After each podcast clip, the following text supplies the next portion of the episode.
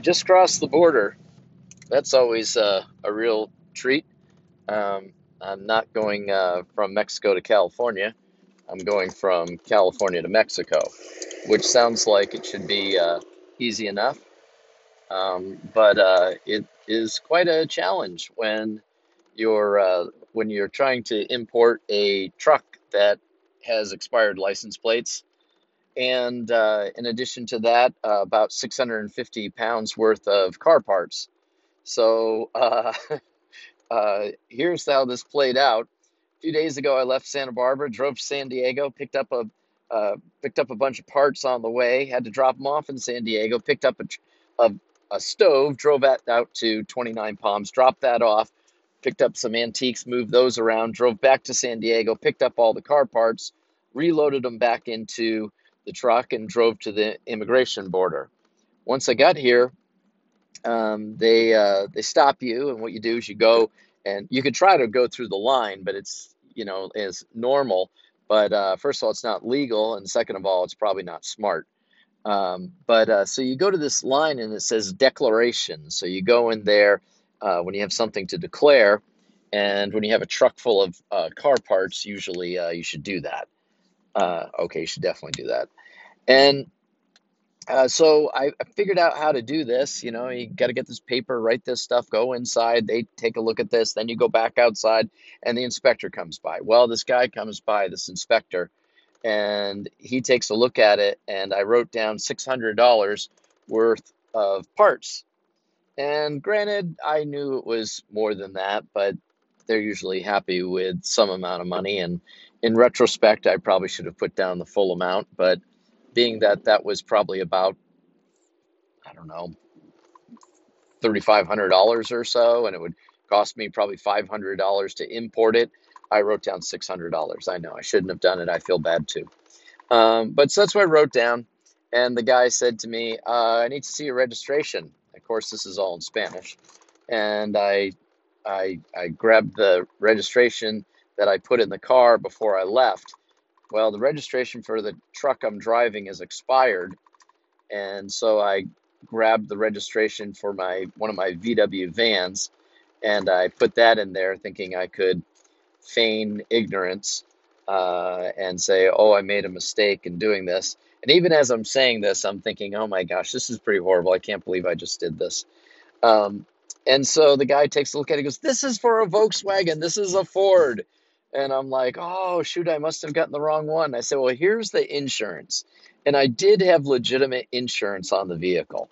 So with that, he said, well, what's in these boxes? And I told him car parts.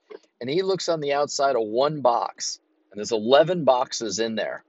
And he says, let me see how much this costs. And he looks it up online. It's $450 just for that one part. So he says, I'm going to have to send you back to the U.S. And I said, oh, no, is there anything I can do? Is there a fine I have to pay? I could pay a fine. And all of a sudden he goes, wow. And I thought, what happened? And he's like, oh, my goodness. And he actually said that out loud in English. And I'm like, what? And I can see he's looking. And here's this beautiful Mexican girl. And he's completely enamored by this girl. And at this point, he starts speaking to me in English, telling me how beautiful she is and how much he likes her. And I said to him, well, if I could introduce you to her, would you let me go? And he said, if she comes over here, we'll see. Well, sure enough, she walked over. And so with that, he told me to get in the truck. And then, so then after she left, he had a big smile on his face, and he said, give me $100, and then you have to go in and pay the import duty, the tariff. And every country has tariffs. Well, I think every country does. Pretty much every country does if you're bringing a bunch of stuff. So I went back over and paid the tariff. The tariff is not that much. It's 16%. So it's like a big fat tax. If you ever go up to eat in San Francisco, that's what you're going to pay for tax when you go in the restaurants, because you pay the state tax, and then they also have some other weird health tax, I think they call it. I don't know, just an excuse for more money. But so I paid 16%, which cost me $98. Paid the guy $100 for a grand total of $198. And it probably should have been like at least twice that, if not more than that. So, but I made it across the border. Well, actually, no, I made it out of the declaration area. And then I went across the, go across the border through immigration. And once you go through immigration, that's a whole different story, because then they can pull you over again and make you unpack the entire truck. And so the guy stopped me, but I'm telling you, it was such a zoo over there. I've crossed the border 1,000,000 times, and I have never seen that many cars in there at one time. It was just jammed up. Hardly anyone could even move. And so I was stopped, and I was kind of semi-blocking traffic, so I think he was just as happy to get me out of there. I showed him my import fees that I paid, and he said, okay, go. He actually said, go in a hurry. So anyway, I'm on my way. It's been an exciting couple of days. I mentioned the stove. I got to tell you what happened with the stove. So I drove down to San Diego and went to pick up this stove. It's a really cool vintage stove. It really is really neat. And so I was all excited for this. And I got there and I thought, wow, it really does look nice. Maybe even a bit nicer than I expected. So, you know, that was really wonderful. And I'm just trying to figure out where I go here. I hope I'm doing this right. It's always interesting driving through Tijuana, especially when they close all the main roads and I have to take now these back roads. So I'm trying to figure out what the heck I'm actually doing. So I go to pick up the stove, meet this couple, so nice. The two of them are like fitness gurus. They tell me they each work out twice a day. I'm like, is that even healthy? So I picked up the stove. It's this vintage stove. It's like 1950 or so. It's Wedgwood. It's white. It's an old vintage gas stove. And so I jump in, put it in, get it in the truck with them. And now it's probably 8 o'clock at night, and I need to drive over to 29 Palms, which is probably like almost 4 hours away, something like that. Some of you might know that answer better than I do. But so I was driving along, and I made it over to Banning. Now, Banning is not exactly known for its beauty or elegance or a high degree of culture, but it is known for something. Within about a half a mile strip, I'm pretty well convinced there are more fast food restaurants in that half a mile than there are anywhere else in the country. I mean, there's every conceivable fast food restaurant ever known to man there. Well, I went to go check into a hotel, got into the Days Inn, spent the night there, got up in the morning, had their little cheesy breakfast, and jumped in the truck. I drove over to Yucca Valley, stopped and picked up an antique dresser thing that I was picking up to take out to our desert homestead cabin that's way out in the middle of nowhere, one that doesn't have any neighbors nearby. And I knew I needed to get out of the car, though, out of the truck, and into the house. And this thing is heavy. In 1950, they made things that are heavy. And so I'm like, how am I going to do this? So I thought, who can I call? And I thought I can pay somebody. I don't mind if I have to pay somebody. And sure enough, I call the two biggest guys I've ever met in my life. This guy, Ryan, who is just the nicest guy you would ever want to meet. I mean, he is just wonderful. He works over at a place called Builder Supply. He's the yard foreman. He got himself a little promotion there, so now he's a hot shot. And I've known Ryan now for, I guess, probably 2 years or more. And he's just a great guy. And Ryan's 6'6", and he, you know, it's hard to find too many guys that are 6'6", that are really big, solid guys. But that's Ryan. And well, the other guy that I called was a guy named John Kramer. And John Kramer is about the same size. He's 6'6", he might even be 6'7". And so I realized if the two of them stood on each other's shoulders, they'd be over 13 feet tall. So I got there, get them to help me, and they helped me get the other stove out, and we went to put this new gas stove in. And I got to tell you, we brought it in the house, and it was like, I mean, if things could be happy, it was happy. It was just, you know, beautiful in there. It really looked great. And so anyway, I put the we put it in there, went to connect up the gas, and sure enough, it's just smelling like gas all over the place. And I thought, well, I need to light the pilots, so I lit the pilots. That seemed to help some. And so we're messing around with the pilots on the top, and then I realized, oh, shoot, there's also a pilot on the bottom I got to deal with. And so I lit that, and it just smelled so strong of gas, I called the gas company. And so the gas company came out there, and in the meantime, though, they told me it'd take 4 hours for them to get there. I'm like, oh, my gosh. So I went over to Rocky's Pizza, got some pizza there, great pizza place. And then I thought, well, I'm going to go back and wait at the house. And so I went over to the little Love Shack Airbnb cabin, which is not to be confused with the Hacienda Desert Homestead cabin. And sure enough, just as I drive up, there's the gas man. Well, by this point, apparently, whatever the gas issue was had improved dramatically, and everything seemed better to me. I couldn't smell anything. And so the gas man came in with his special electronic sniffer, sniffed the heck out of everything, and said, it's fine. So that was great. And so off I went and jumped in the car, and I thought, I'm going to drive as far as I can. And I was on my way to San Diego, and I made it to a town called Fallbrook, kind of a cute town. Stayed at this place called the Country Club Inn or something like that. I'm not sure how it got the name. But anyway, it was fine. Spent the night there.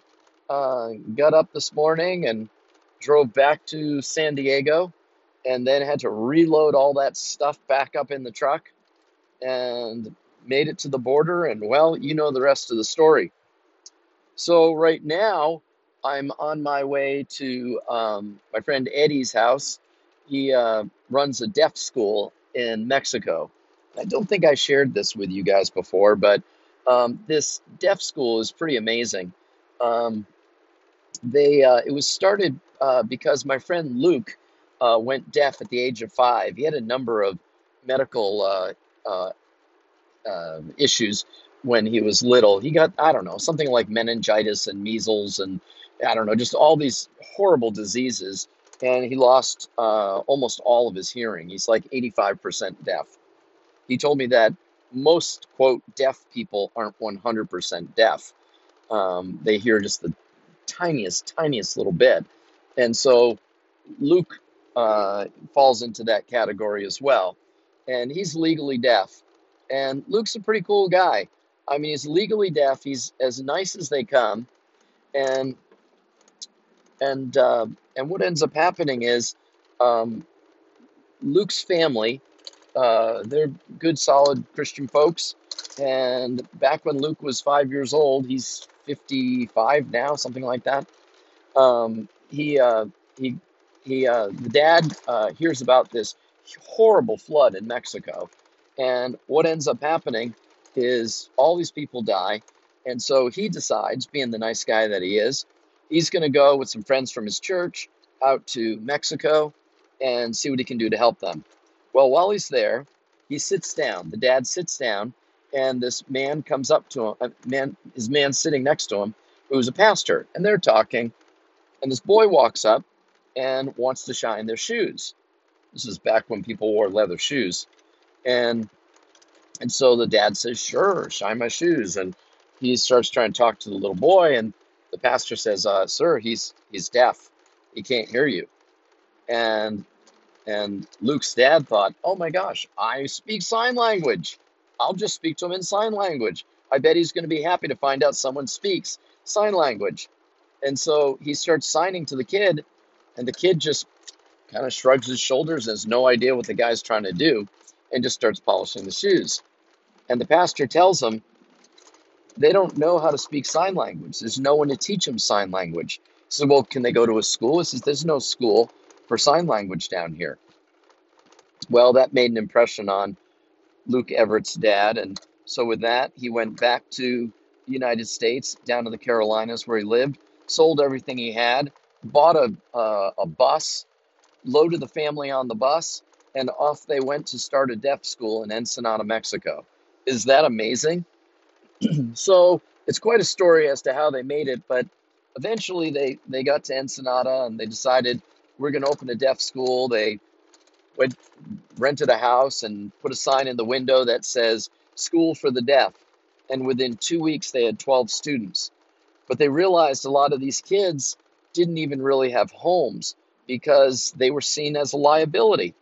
Why would anyone really want a deaf child? You know, they can't talk. They don't understand what you're saying.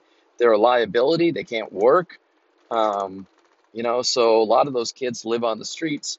The boys, that boy was pretty lucky that he had a shoeshine kit. A lot of times they're lucky if they can just walk around with a box of chiclets and literally live on the streets.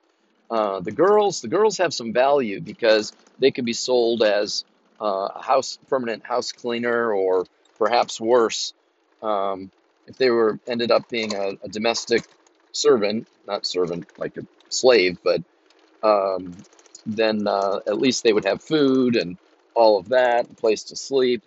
But especially for the boys, it was quite difficult. And if the girls were sold into some other trade, as you can imagine, it would be horrific. So anyway, so these kids don't really have a place to go. So the dad says, why don't we have them stay with us? And so they end up getting a bigger house. And the next thing they know, they have like this huge list of people that want to send their kids to this school. And the word's getting out in the community and outside the community that there's a deaf school in Ensenada. So Mr. Everett realizes he's going to need to do something about this. And so he ends up talking to this lady who owns 500 acres of land way out east of Ensenada. And back then, gosh, that probably was, maybe an hour and a half ride, at least an hour to get out there. And it was nothing out there. And there was a little river, but that was about it. And he wanted to buy the land, and the land was $50,000. I think it was $50,000. I'll have to find out what the number was. I think it was $50,000, and a ridiculous amount of money for him at the time because he didn't have any money. But at the same time, it was a really good deal, 500 acres of land. And so he bought the land, and he told her, she said, I'm going to buy the land. And his wife's like, you're crazy. Where are you going to get the money? He goes, we're going to get the money. And she said, well, you have 30 days to get the money. He goes, we'll have the money. And so here it is, truly, true story. The last day, day before the money is due, he's like, I don't know what we're going to do. And he goes to the mailbox, and here's a check. Someone in the United States said they felt compelled to send him a check. For whatever the amount of money was, it was the same amount of money as the cost of the property. So they bought the property, and so they moved out there. And, you think about it, isn't like there was a house. They had to live in tents, and for water, they had to go down to the river, and they literally had a station wagon. And so they'd load up barrels in the back of the station wagon and fill it with water, and then bring the water up to the house or to wherever they were living. Unbelievable situation. Well, they start building a house, and thankfully, because he was well connected with Christian churches, a bunch of people came down to help him build the church. And build the house. And so finally they had a house, and boy, were they excited. And 2 months later, the house burnt to the ground. It was horrible, horrible. You can imagine how devastating that must have been. Well, time went on, and they rebuilt the house, and they wanted to get a well, but the truth is they didn't have any electricity out there. It was so far for the electricity.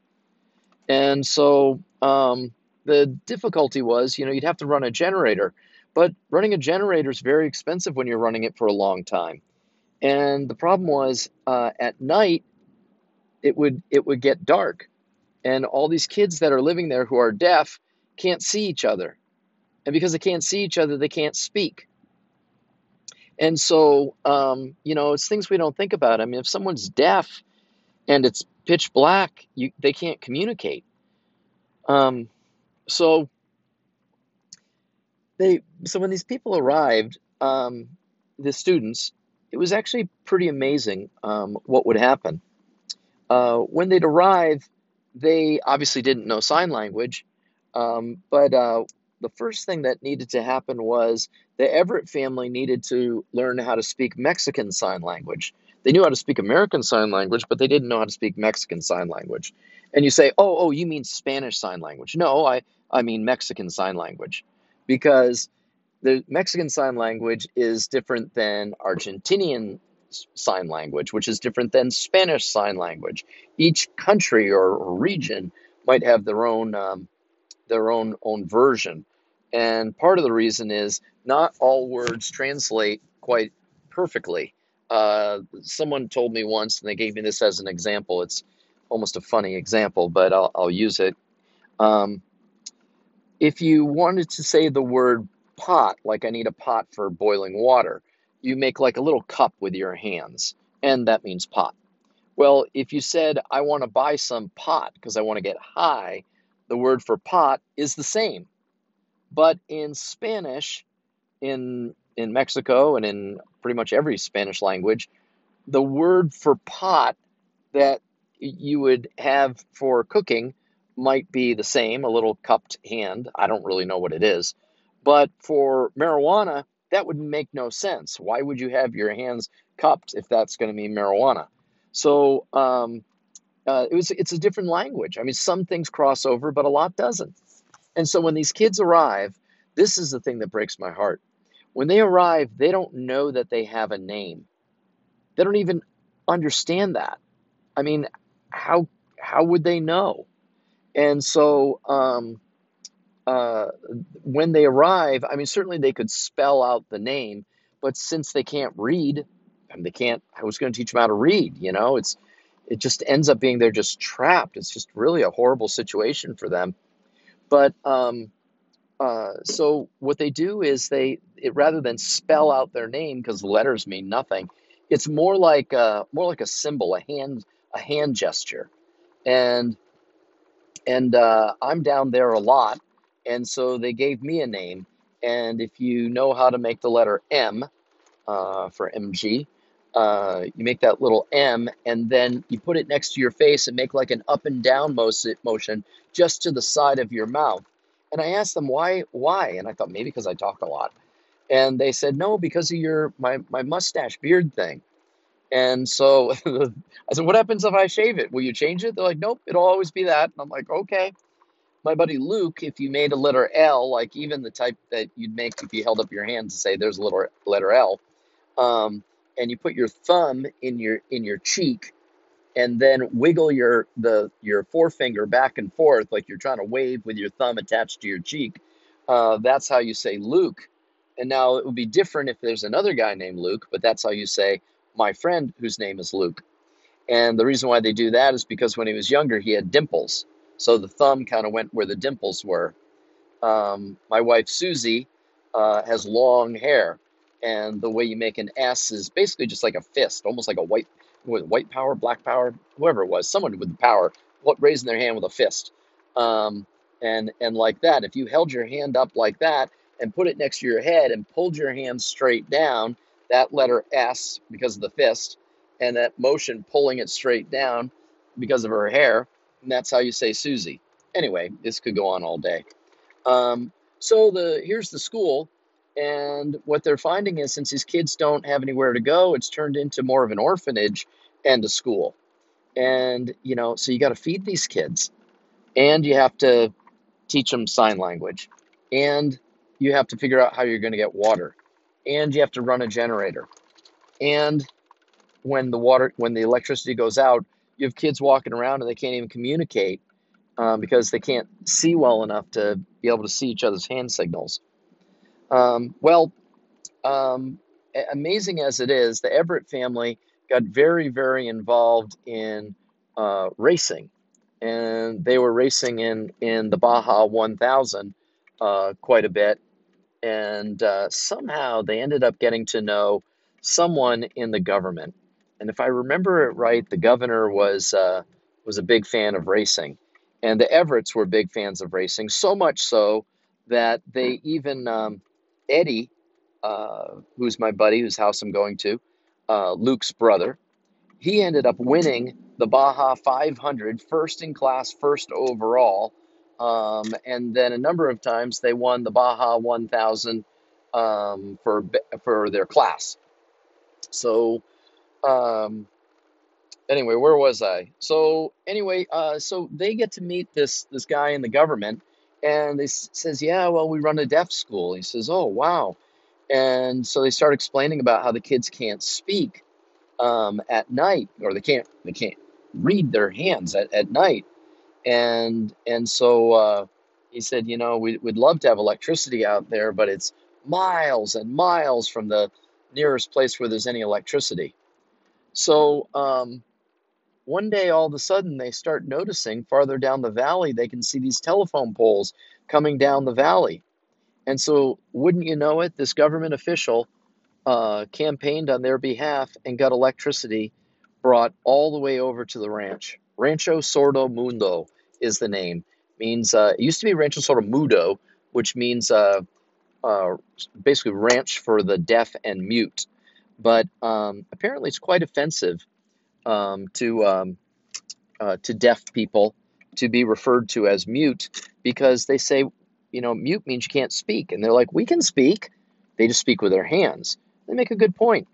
And so Luke was talking about this and explained the deaf culture is really insulted when you say sordo mudo, you know, deaf and mute, as we would say in English, deaf and dumb. And, you know, so it's just really not a good situation. So Luke said, you know, we're doing all this we're working with deaf schools now all over the world. And so they changed the name from Rancho Sordo Mudo to Rancho Sordo Mundo. And if you know Spanish at all, you know that means world. So basically, you know, kind of like the ranch to the deaf world. And that's stuck. And I think it's a good name for them. So anyway, that's where I'm going. And I'll be staying out there since the time the house burnt down, which was a long time ago, probably 48 years ago, something like that, 45 years ago. They've since added a bunch of homes and buildings and dormitories and all the rest. And they've expanded, and they have a deaf school over in Los Mochis, and one in Cuernotoro, and kind of all over the place. Anyway, they're great people. I'm looking forward to seeing them again. You know, I guess I'll probably wrap it up with that. And I'm going to go see Ricardo tomorrow. He's the painter. And maybe tomorrow I'll tell you about that and what he has going on. And after I know what he has going on. All right. Well, great chat with you folks. If you want to give me a gift, do me a favor and like and subscribe to this. And tell your friends. That'd be a huge gift to me. All right, farewell for now. Vaya con Dios, Dios te bendiga.